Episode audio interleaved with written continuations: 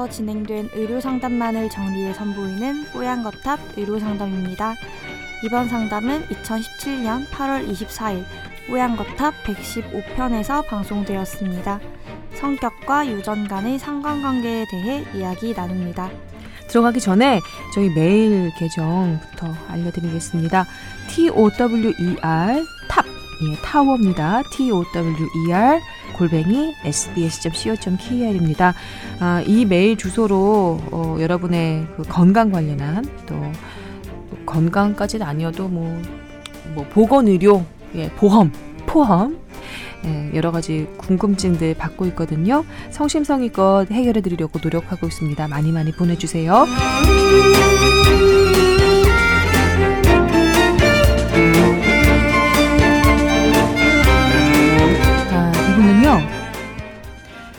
사람마다 성격 참 다양하죠. 그런 성격이 환경적으로 만들어지는 것인지 아니면 태어날 때부터 유전적으로 내재되어 있는 건지 궁금합니다. 뭐 예를 들어서 아빠가 주사가 있다. 그러면 자식도 그럴 것이다. 아니면 어, 부모를 닮아서 사회성에 떨어진다. 혹은 좋다. 이런 식의 얘기를 흔히 하거든요. 어, 성격에 대한 이모저모 어, 궁금합니다 라고 올려주셨습니다. 항상 문제죠 이게 성격은 유전이냐 아니면 환경적 요인에서 기인되느냐 네. 뭐가 닭이 먼저인지 달걀이 먼저인지 사실은 구분하기는 어려운데 네. 그래서 환경론자와 유전론자 둘이 항상 어, 대립돼 있는 상태이긴 해요. 네.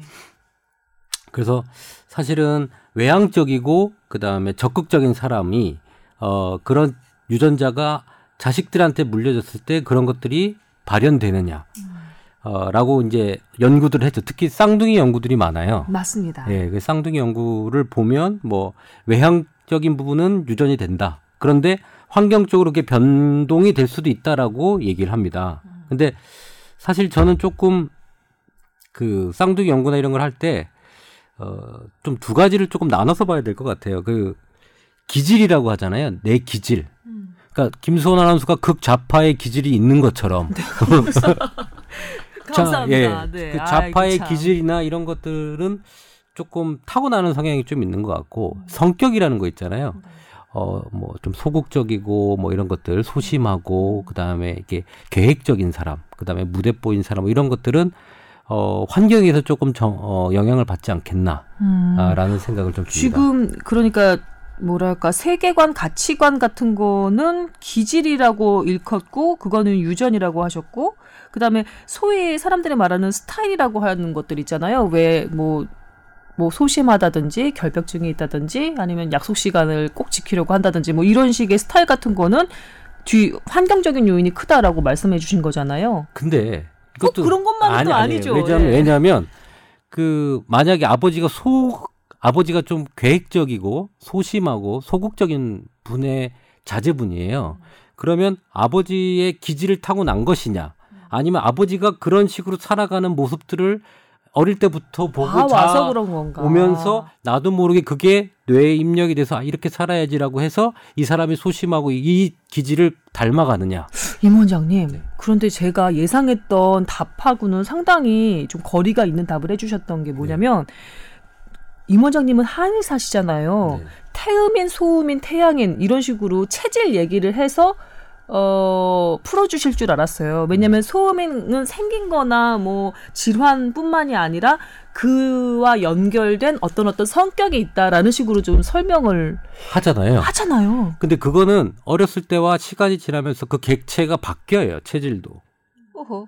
거에 100%가 아니고 거기에 환경에 맞게끔 변형이 돼서 전체적으로 그 시점에 그 체질이 만들어지는 거기 때문에 어떻게 보면 환경적 영향을 계속 받고 있다고 봐야 되거든요.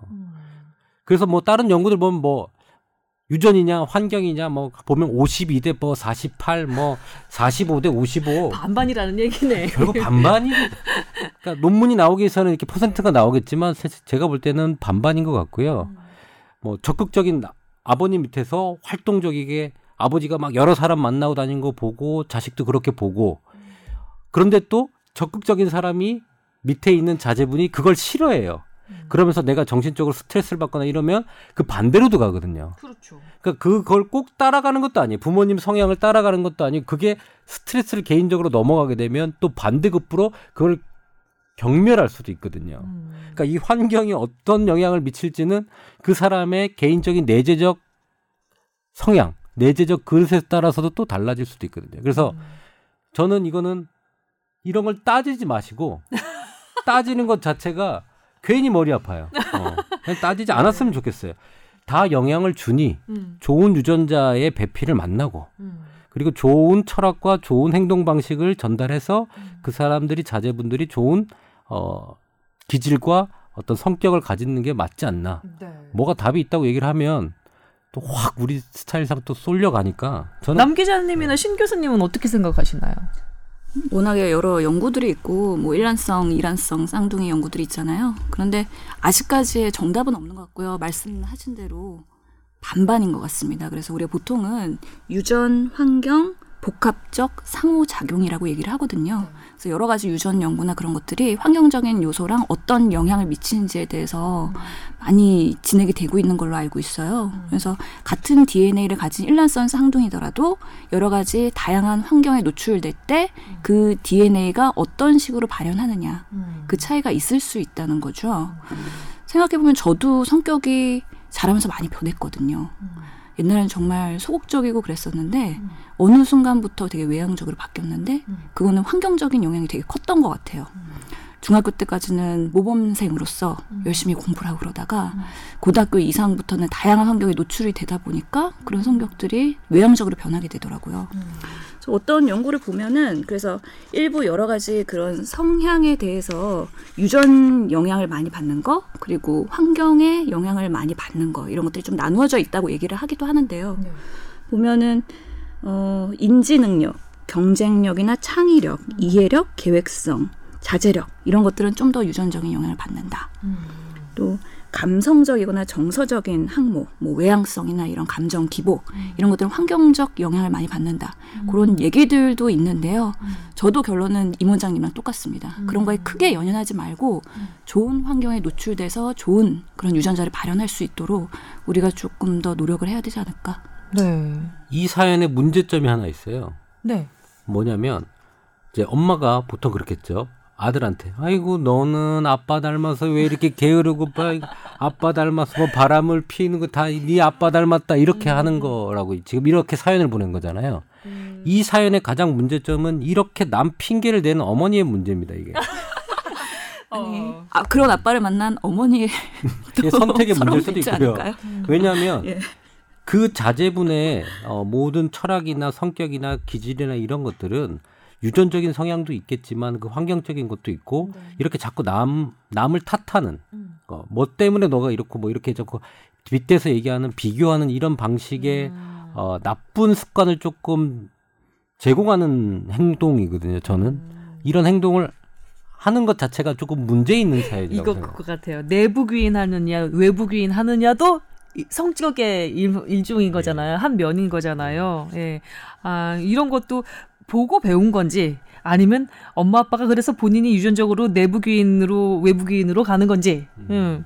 그것도 설왕설래가 될 것 같네요. 어. 저는 사실 뭐 내 아들이 바람을 잘 펴요. 바람둥이에요. 본인이요? 예, 아니 저 말고요. 네, 제 아, 네. 아 들이 만약 그렇다면 예, 예. 속으로 이렇게 생각할 것 같아요. 나 닮았나? 라는 생각도 하겠지만 네. 어, 얘가 인기가 많구나. 뭐 이렇게 좀 내부적인 형태로 좀 봐줄 것 같아요. 외부적으로 그렇게 누가 교육을 시킨 건 아니잖아요. 어, 그러니까 사실 어, 얘 성향이 그렇구나라고 좀 내부적인 포, 포커스를 좀 맞춰서 그냥 그렇게 생각하고 긍정적으로 좀 봐주려고 할 것 같아요. 네. 네. 남 기자님 뭐 얹으실 내용 없으신가요? 다 말씀해 주셔서 제가 뭐 음, 추가할 거라기보다 그런 얘기를 들은 적이 있거든요. 그 디스크 같은 것도 우리가 알고 있는 것보다 유전적인 요인이 굉장히 크다.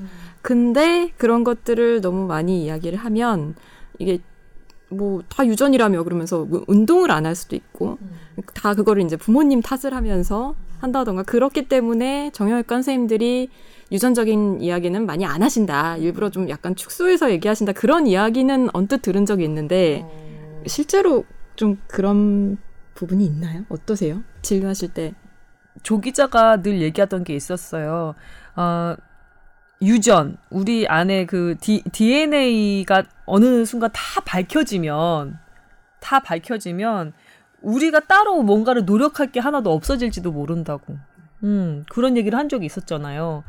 정말, 유, 디, 그 유전자의 세계는 깊고도 넓어서, 맞아요. 나중에 이게는 뭐 때문에 이 병이 걸렸을 것이다라고 막 수년간 연구를 했는데 나중에 유전자 그 연구 결과 그런 유전자가 DNA 뭐가 있는 거예요. 무슨 뭐 어떤 뭐 노화 속도도 뭐 어디에 따라 달라지고 어떤 질환도 어떤 유전자 안에 다 들어가 있고 이런 식으로 약간 허탈해지는 경우가 또 생긴다 그런 얘기 들은 적이 있거든요. 우리 성격을 얘기할 때 뭐 한의학에는 사상 체질 관련된 게 있고 어, 현대 의학에는 혈액형도 있겠죠, 좀.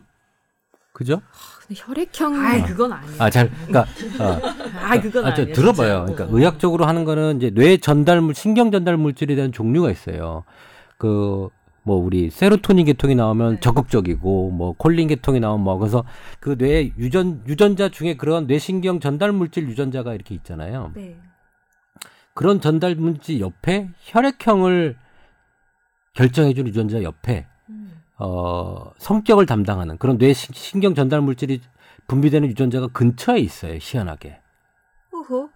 그렇기 때문에 이 혈액형 유전자의 변형이 근처에 오면 요것도 변형이 오는 그런 것들이 있기 때문에 그래서 성격이 혈액형별로 어 약간 다르다라고 유전 그, 그 분석을 하는 정신과 의사들은 얘기를 하지요.